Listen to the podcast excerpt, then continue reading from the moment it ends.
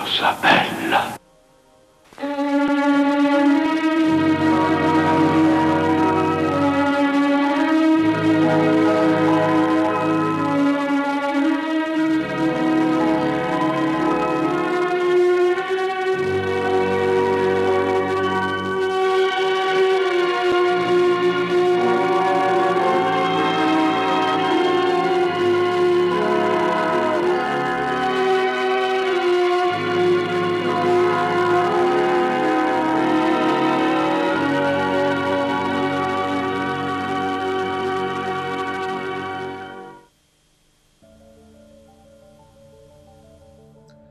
E concludiamo col colore rosso. Blu, bianco, rosso.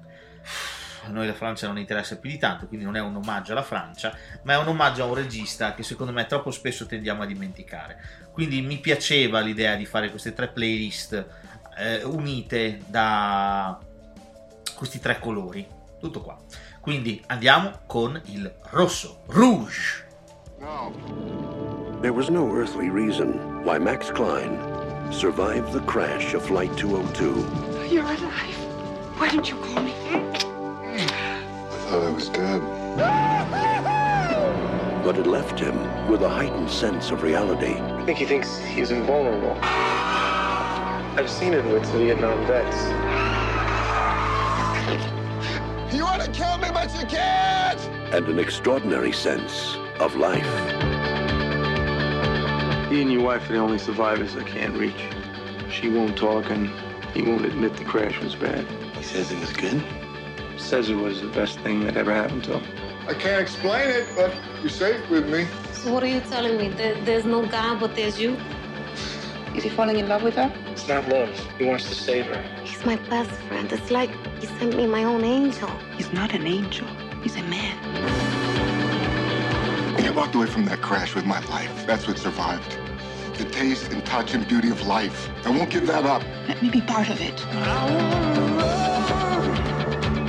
Jeff Bridges, Isabella Rossellini, Rosie Perez, John Turturro, in a film directed by Peter Weir.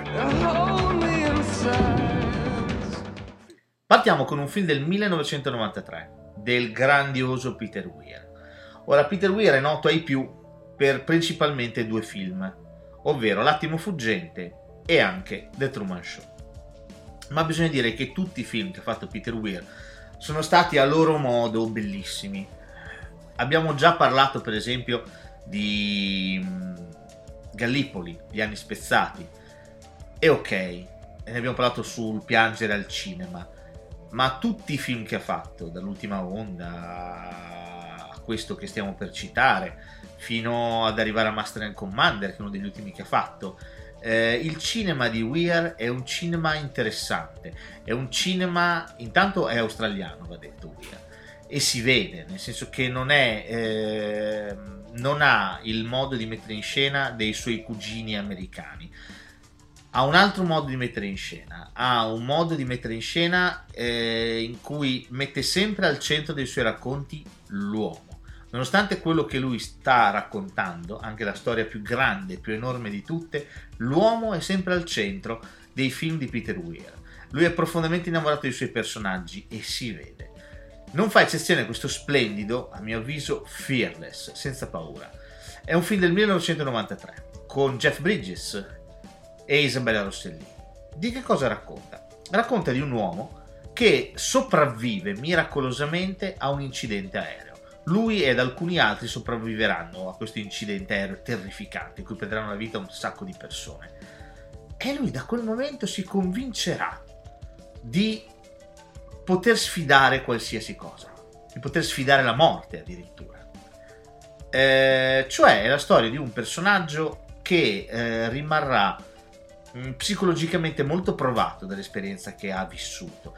Tra l'altro la scena dell'incidente è meravigliosa, viene rivista tutta quanta nel finale ed è una cosa spettacolare, girata in un modo da togliere veramente il fiato. Sotto poi c'è una colonna sonora che è indimenticabile.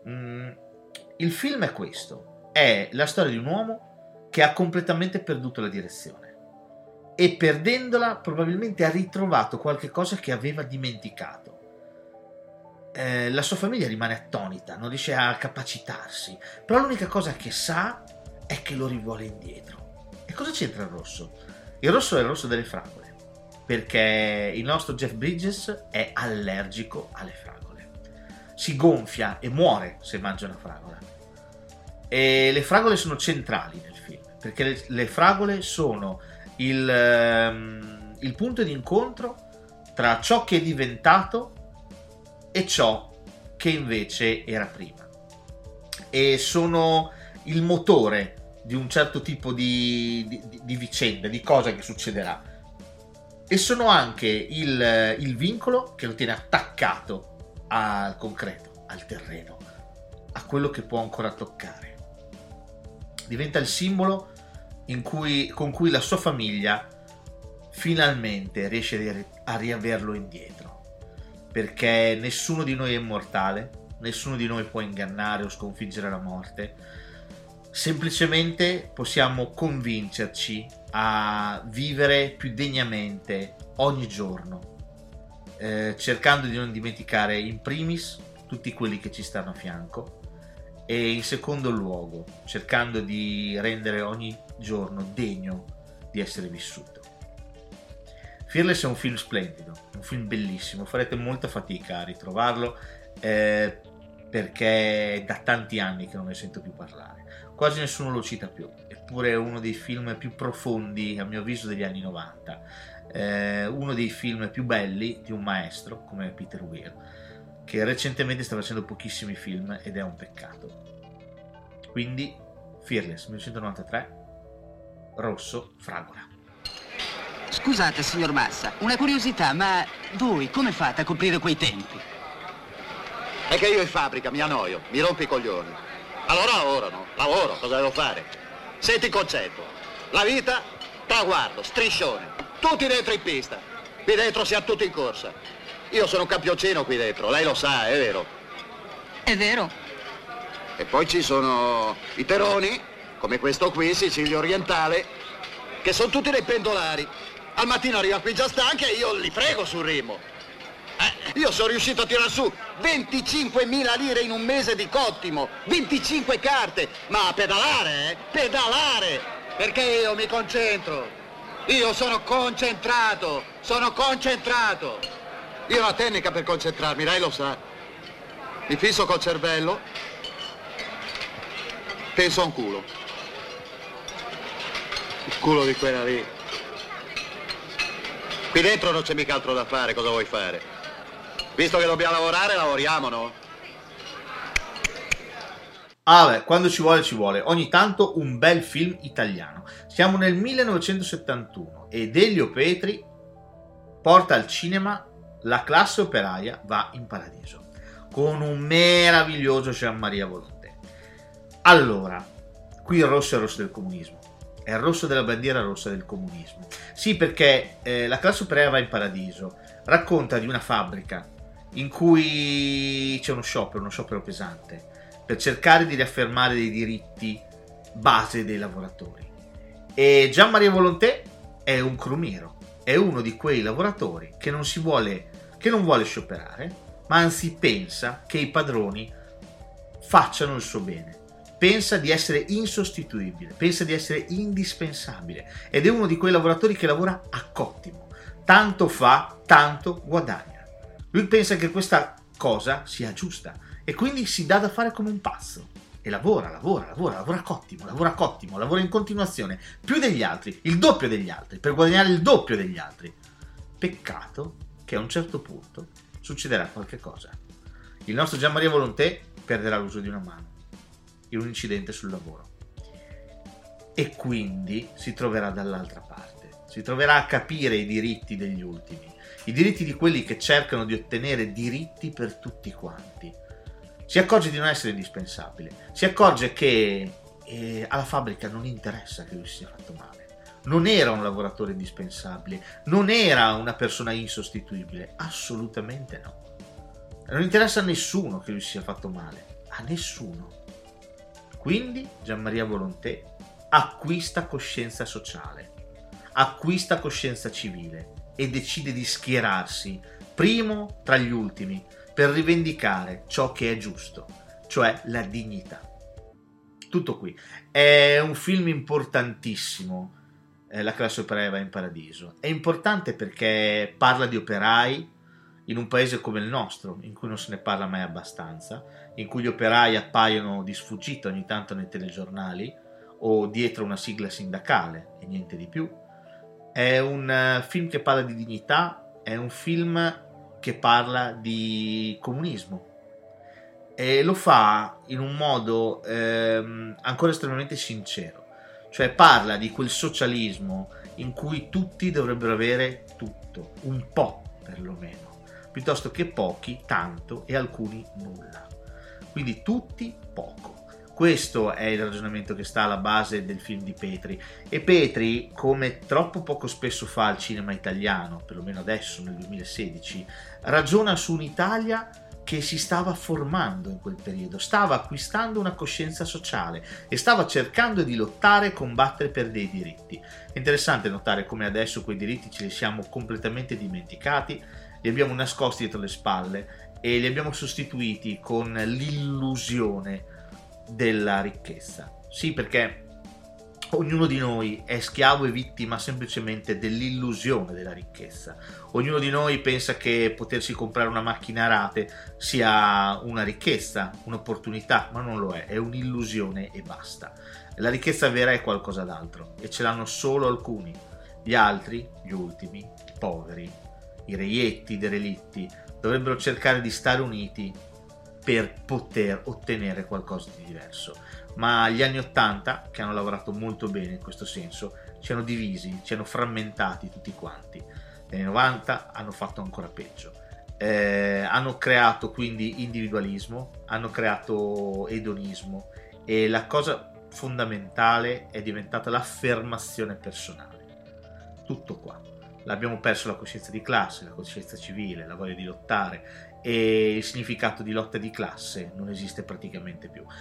La classe operaia va in paradiso è un film importante, è un film che ci ricorda che cosa siamo stati, per cosa hanno lottato i nostri padri, i nostri nonni e come noi ora nel 2016 stiamo perdendo tutto quanto in silenzio, con calma, convinti che lavorare a cottimo sia la soluzione a tutti i nostri mali. Ho molti pozzi che producono migliaia di barili al giorno. Posso garantire di iniziare a trivellare e di predisporre il denaro a conferma della mia parola. Cos'è questo? Perché non è mio questo? Perché non è mio questo? Sono pronto a darvi $3.700. No. C'è il petrolio qui, varrà pure qualcosa. Tu che vorresti, Lai? Mio figlio è un guaritore, è un veicolo dello Spirito Santo, ha una chiesa. Oh! Tu verrai ributtato per sempre nella perdizione! Mettiamo in opera una tubazione e facciamo un accordo con la Union Oil. Così facciamo i soldi veri, quelli che darebbero un profitto.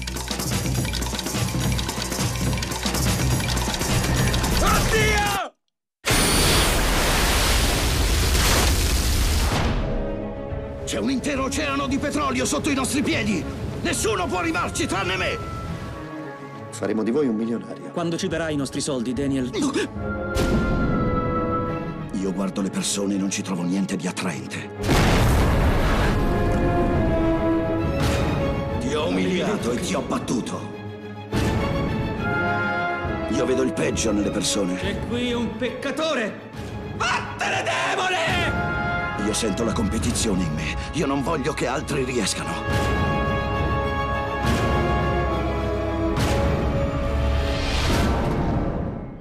Siamo nel 2007 e parliamo del petroliere. In originale, più interessante il titolo originale, There Will Be Blood. Dirige Paul Thomas Anderson. Paul Thomas Anderson è un regista importantissimo, secondo me. È uno degli ultimi registi americani, uno degli ultimi maestri americani, davvero.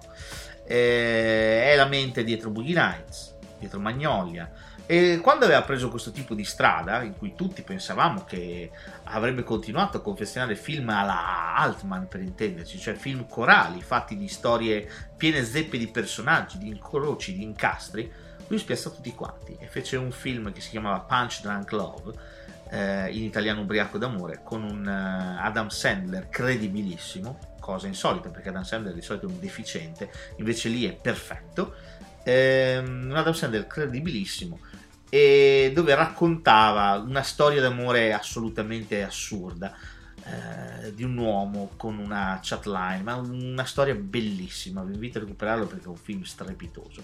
Ma la vera svolta epocale e totale nel cinema di Paul Thomas Anderson si è avuto proprio con questo film. Siamo nel 2007 e dirige, come ho detto, Il Petroliere, There Will Be Blood. Intanto mette in scena un Daniel Day-Lewis da urlo, da applauso.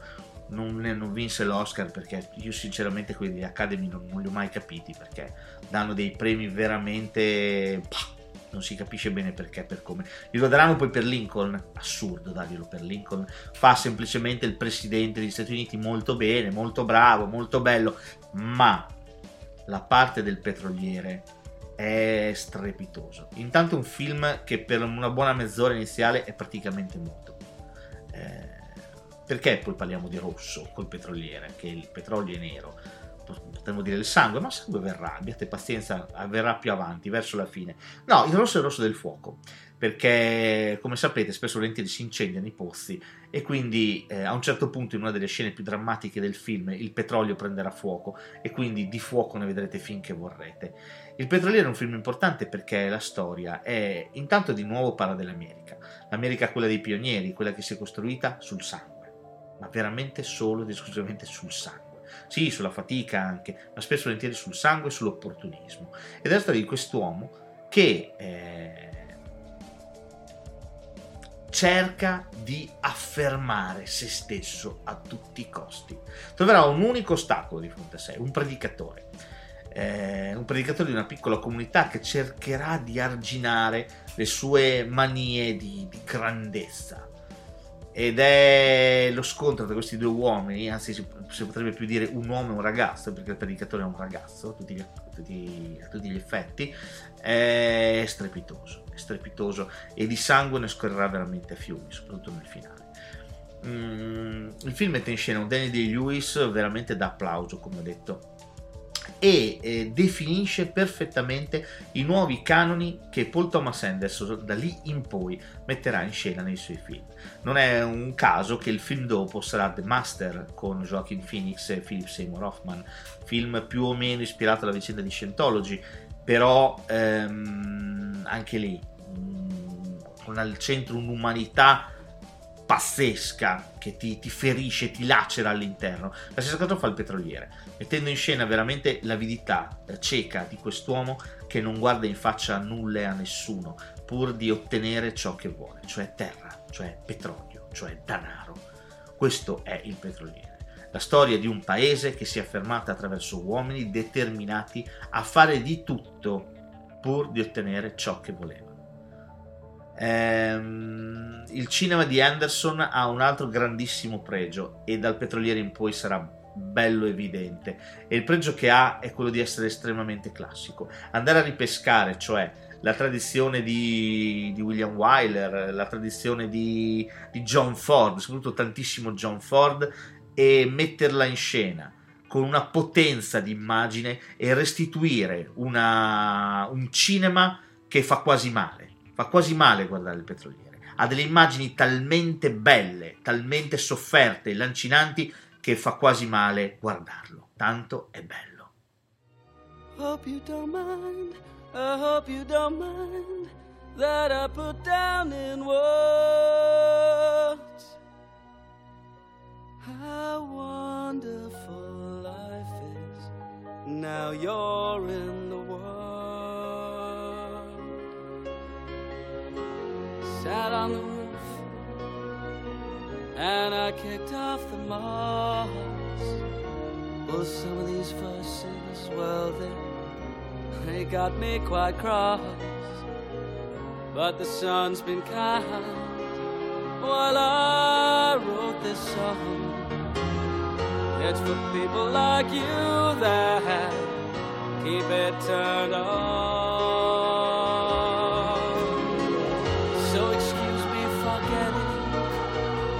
But these things I do, you see, I forgotten if the green or the blue. And well, the thing is, what I really need, yours are the sweetest eyes I've ever seen.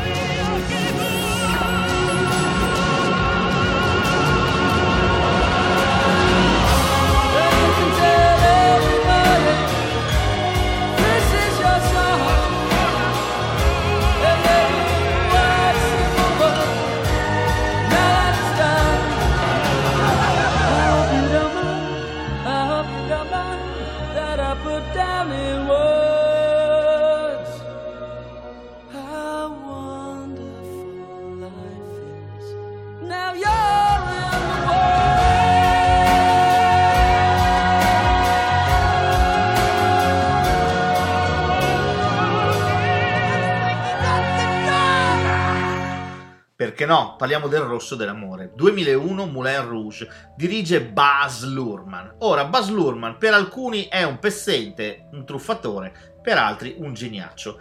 Io onestamente non ho ancora molto deciso, forse è più un pezzente, però vedremo. Baz Luhrmann è quello che debutta con Ballroom, poi fa Romeo più Giulietta, che fece il disastro, incassò di più. Fece questo Moulin Rouge nel 2001 e poi dopo anni di silenzio mise in scena Australia, un drammone insopportabile, invedibile, inguardabile, un film di cui ricordo un'unica cosa: sembra finire 200 volte, più lo guardi più sembra finire a un certo punto, e invece no, continua per le sue estenuanti 3 ore. Recentemente, insieme al buon DiCaprio, ripescato direttamente da Romeo più Giulietta, è andato a farmi Il Grande Gatsby. E anche qui, interessante, non male, bella messa in scena. Però Luhrmann è estremamente barocco, fin troppo barocco. Una specie di Zeffirelli australiano.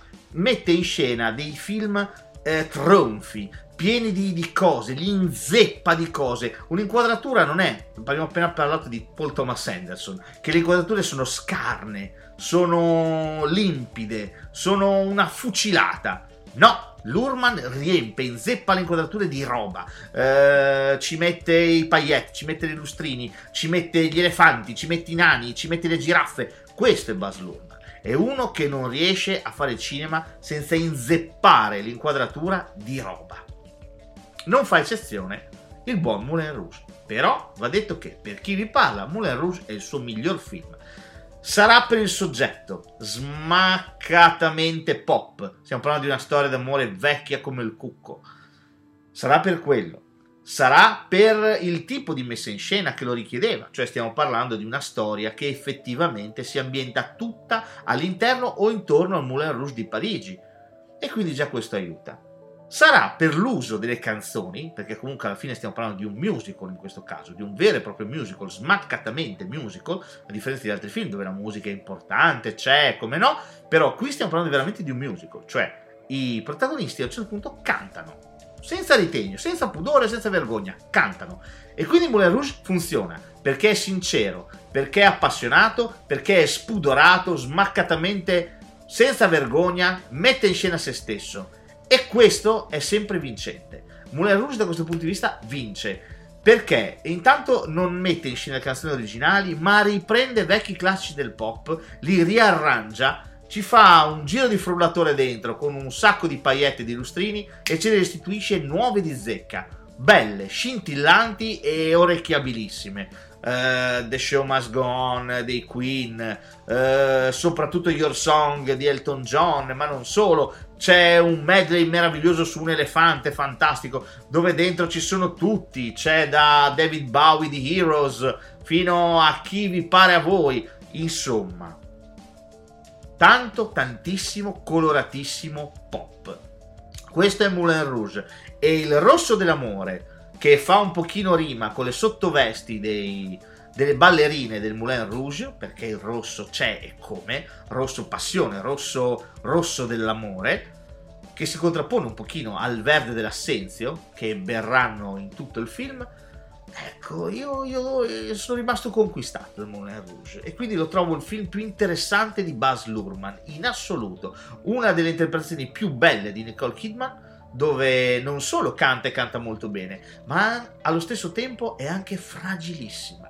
E poi c'è Ewan McGregor che francamente è impeccabile, canta da Dio e fa un ruolo struggente. Quindi un bellissimo film e niente di meglio per parlare sul serio dell'amore, quell'amore rosso passione, quell'amore che ti conquista, ti travolge come un treno merci, ha sparato ai 200 all'ora, però al tempo stesso è quel tipo d'amore che ti fa soffrire, che ti fa piangere il cuore e che restituisce allo spettatore un'immagine di un mondo più triste, ma non così triste, perché comunque l'amore lo ha avvolto.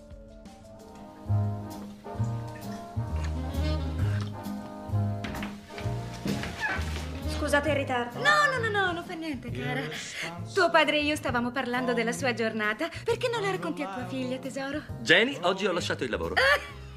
Poi ho detto al mio capo di andare a fare in culo e poi l'ho ricattato per quasi $60.000. Passami gli asparagi. Tuo padre sembra credere che questo sia un comportamento di cui andare fiero. E tua madre sembra preferire che passi la vita come uno squallido prigioniero mentre lei tiene il mio uccello in un vasetto sotto il lavandino. Come osi parlarmi in questo modo davanti a lei? E mi meraviglio che tu possa essere così sprezzante con me lo stesso giorno in cui hai perso il lavoro. Non l'ho perso, non è mica. Ups, dove è finito il lavoro? L'ho lasciato. Qualcuno mi passi gli asparagi, per favore. E voglio ringraziarti perché mi sottoponi a un'ulteriore pressione. Sarò la sola a portare il pane in casa. Ho un altro lavoro. No, non fermiamoci a pensare che dovrà pagare il mutuo. Lasceremo tutto in mano a Carolyn. Vuoi dire che ti occuperai tu di tutto ora, Carolyn? Sì, non mi pesa, no, davvero. Vuoi dire tutto? Non ti pesa assumerti ogni responsabilità? Tuo marito sente di poter lasciare il lavoro e a te non dispiace. Qualcuno potrebbe passarmi quegli asparagi del cazzo. No, scusate, in questo non ci voglio entrare. Siediti!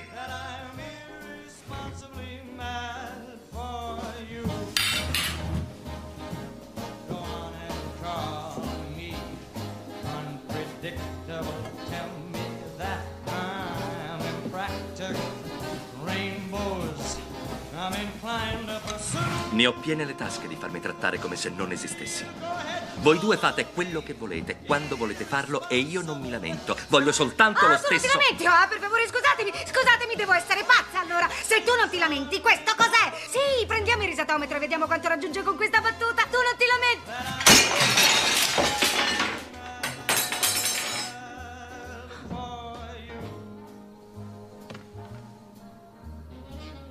Non interrompermi, tesoro.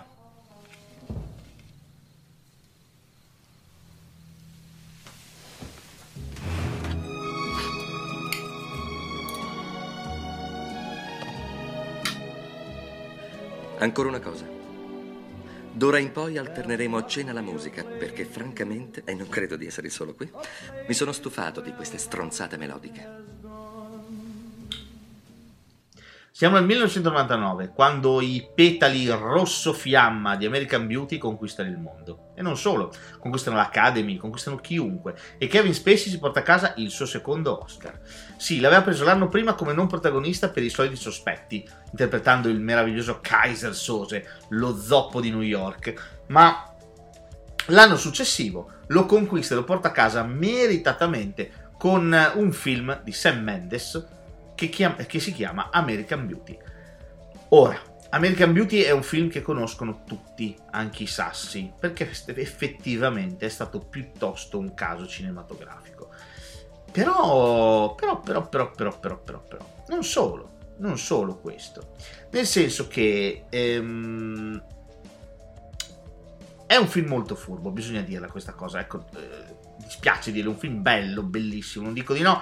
Però è un film estremamente furbo. Tanto parte con questa voce narrante, molto suadente, di Kevin Spacey, che ti racconta un pochino la provincia americana. E di nuovo siamo da capo. Provincia americana marcia, corrotta, con dei problemi, ok? E poi ti inizia a raccontare la storia di questo personaggio. Questo personaggio estremamente sgradevole, però te lo rende estremamente simpatico. Si sviluppa una fortissima empatia nei confronti di Kevin Spacey. E gli interpreti sono straordinari. Kevin Spacey è veramente oltre l'Oscar, ma anche la moglie Annette Bening è meravigliosa. La regia di Sam Mendes, devo dire, fa la sua. Sam Mendes, a mio avviso, farà molto molto meglio più avanti, con secondo me quel capolavoro che è Revolutionary Road con DiCaprio e Kate Winslet. Secondo me quel film veramente è il suo capolavoro in assoluto, mette in scena un rapporto di coppia esaminandolo da vicino come se fosse un entomologo, sembra di vederlo al microscopio, facendone risaltare tutti i bubboni, la purulenza, bellissimo. American Beauty è un ritratto a tutto tondo di una società americana completamente allo sbaraglio, completamente allo sbando. È interessante anche se ci pensiamo adesso, col senno di poi nel 2016, che un film simile sia uscito nel 99. Guardate che il 2001, l'11 settembre, è lì, è subito lì attaccato, sarebbe arrivato subito dopo, e quel tipo di società americana rappresentata in American Beauty, così edonista, così bastarda, così gretta, non ci dimentichiamo che lui prova attrazione sessuale per l'amichetta di sua figlia minorenne, quindi non stiamo parlando di qualcosa di piacevole, di bello, anche se il film te lo rende estremamente divertente. Stiamo parlando comunque di qualcosa di viscido, di schifoso. Però il film riflette su questo, riflette su una società in cui i tuoi vicini di casa nascondono dei segreti, tu hai dei segreti, e dove si può morire, perché il tuo vicino di casa ti può uccidere da un momento all'altro perché è geloso di te.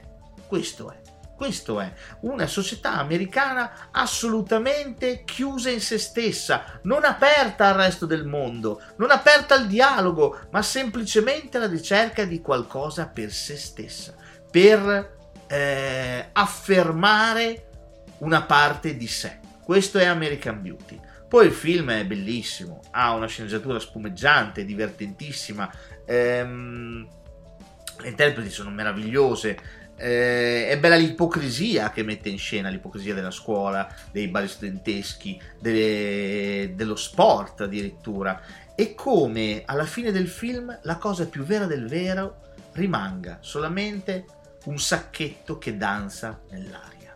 Questo è quello che rimane nel film.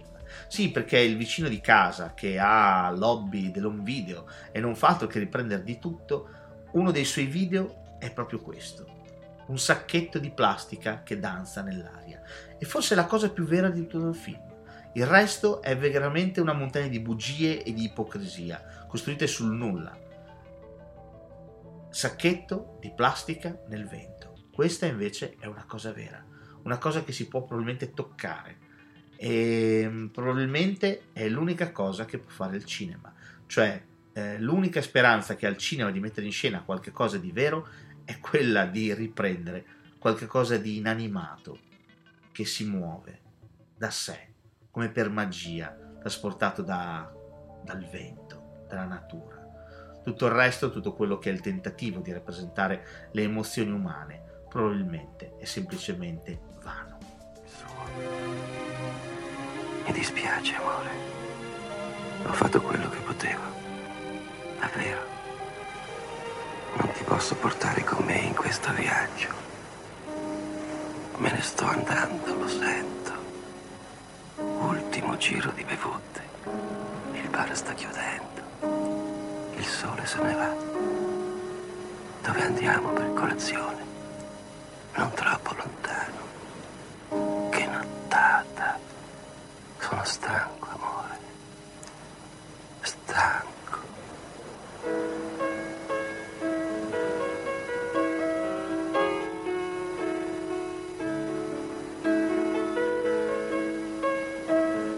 Facciamo un salto indietro, andiamo al 1993 e parliamo del Rosso del tramonto di Carlito's Way.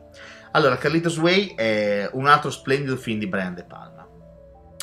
Brian De Palma, regista di mille thriller, da Carrie, Lo sguardo di Satana, Vestito per uccidere, Blow Up. Abbiamo già parlato di Blow Up qualche tempo fa. Regista degli Intoccabili, di Scarface, di cui ci siamo occupati nel bianco. Ma tra l'altro, tra le altre cose, regista anche di questo bellissimo, bellissimo film del 1993, ancora Al Pacino, e di nuovo un ruolo di un gangster, però diametralmente opposto a quello di Tony Montana. Se in Tony Montana di Scarface Pacino faceva un Cesare, come ho detto, che allontanava tutto e tutti in un ruolo estremamente shakespeariano, e da solo, voltando le spalle a tutti, cercava di dominare il suo mondo mentre tutto gli sfuggiva di mano. In Carlito's Way è l'esatto opposto. In Carlito's Way troviamo un gangster che ritorna nel suo vecchio quartiere, ha pagato per qualche cosa che ha fatto e adesso si trova a dover fare i conti con la sua vecchia vita. Lui ne vorrebbe una nuova, lui vorrebbe lasciarsi alle spalle tutto. Empaticamente lo spettatore lì è con lui, è vicinissimo a lui, perché Carlito non vuole altro che una vita nuova, non vuole altro che ricominciare da capo, ma è l'impossibilità di fare questo che è al centro del film di Brian De Palma.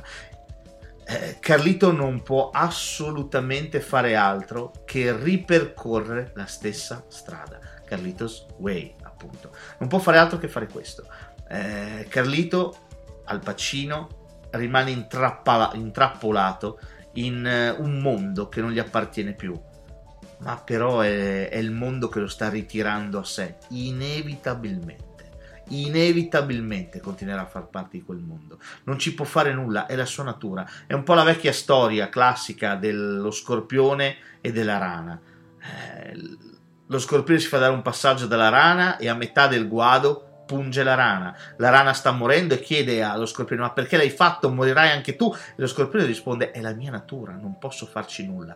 Questo è Carlito's Way, è l'ineluttabilità del destino, della vita che ci siamo scelti, che viene a chiederci il conto ancora una volta, e ce lo chiede salatissimo proprio nel momento in cui stiamo per coronare anche il nostro sogno d'amore, perché all'interno di Carlito's Way c'è anche una bellissima storia d'amore tra lui e Penelope Ann Miller, una donna che lui non ha mai dimenticato e anche lei non ha mai dimenticato lui, e il finale del film onirico, utopico, spettacolare, splendido. Non vi sto rivelando nulla, assolutamente, non c'è nessuno spoiler, è semplicemente un'immagine, vi sto descrivendo un'inquadratura. Ripeto, il finale così utopico, così sognato e sognante, con lei, Penelope Ann Miller, che al tramonto del sole balla sotto le note di You Are So Beautiful del meraviglioso Joe Cocker. Ecco, io credo che siano veramente storie del cinema, non solo, restituiscono una dignità e una forza a un personaggio potentissimo, a un personaggio che cerca con le unghie e con i denti di uscire da un ruolo, di strapparsi una maschera, che però tutti quanti non fanno altro che tentare di riappiccicargliela addosso. Un film strepitoso sotto tantissimi punti di vista, non ultimo quello della regia, perché De Palma non sbaglia un colpo, non ultimo quello del montaggio, perché ha un montaggio tutto l'ultima mezz'ora di Carlito's Way è impossibile respirare, perché ha un montaggio al fulmicotone meraviglioso, succedono 1 miliardo di cose e tutte scandite come le lancette di un orologio. Una meraviglia quando il cinema diventa leggenda, veramente. C'è posto per un'altra persona. Non muoio dalla voglia di portare gente a spasso. Il signore si fida, eh? Non direi proprio. Non ho alcuna intenzione di passare un paio di notti sotto questo tetto con persone che non conosco. Quindi presentatevi.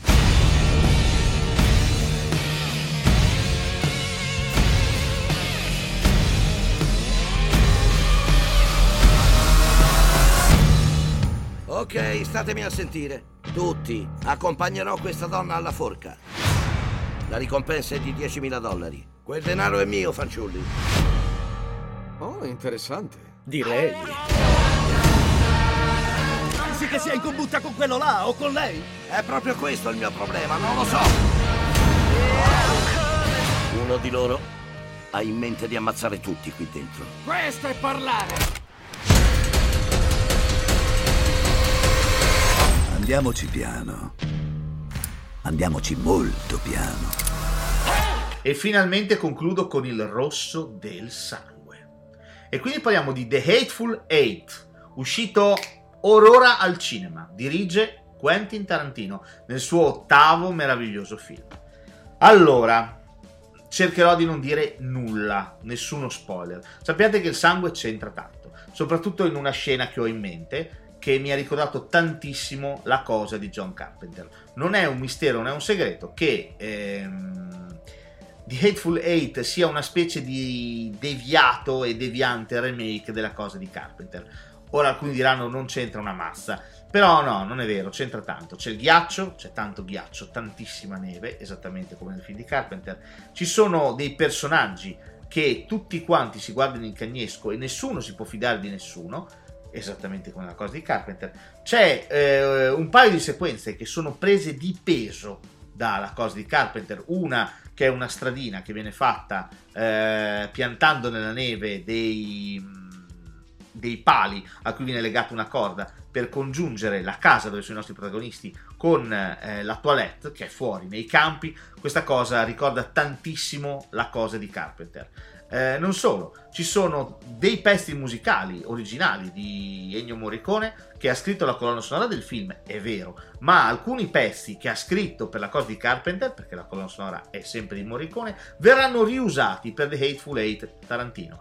E poi c'è, non ultimo, la sequenza che vi dicevo prima, cioè questa sequenza in cui il sangue non scorre a fiotti, di più, a secchiate. Tarantino in quella scena fa veramente un'operazione horror, mette in scena un horror, non si può parlare di western, di thriller, no, quella scena è horror, ha tutti i prodromi dell'horror, è solo quello, solamente quello, quindi un bellissimo film. Poi il resto cos'è? Tarantino, è Tarantino al fulmicottone. Ora, senza svelarvi molto, i fan di Tarantino dell'ultima ora, cioè quelli che sono appassionati a Django, quelli che si sono appassionati a Bastardi senza gloria, quelli magari che si sono avvicinati a lui grazie a Christoph Waltz e ai suoi personaggi, rimarranno forse leggermente delusi, perché il film non ha un briciolo di ironia.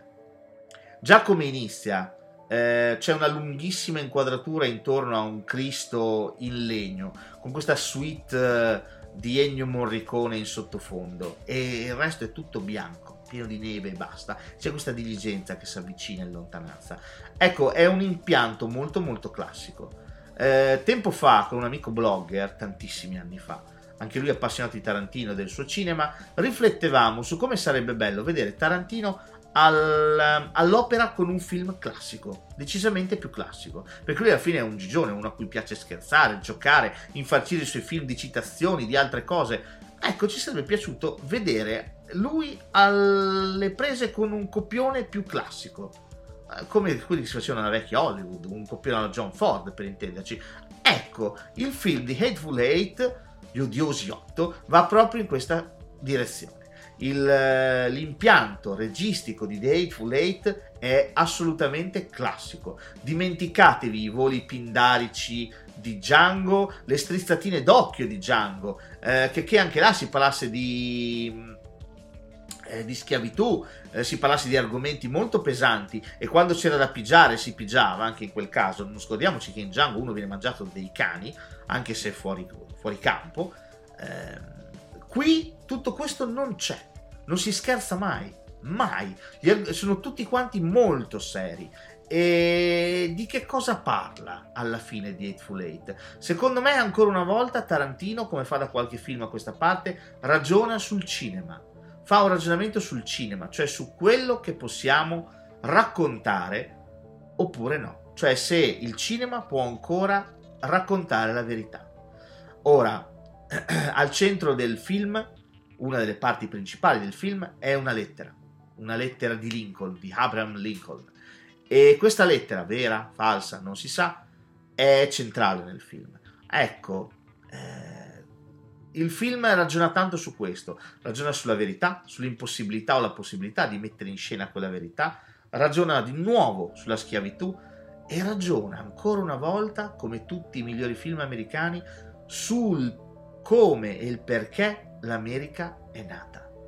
È nata nel sangue, facendo scorrere tantissimo sangue, ed è nata dall'odio, dalle rivalità, dai contrasti e da una giustizia sommaria che ancora oggi è rimasta in alcuni stati sommaria e rimane veramente il punto debole di un paese che altrimenti si ritiene civilissimo. Ora Tarantino, come tantissimi suoi colleghi di intelligenza superiore, riflette su questo, riflette su un mondo e su un paese che affonda le proprie radici nel sangue. Sangue rosso.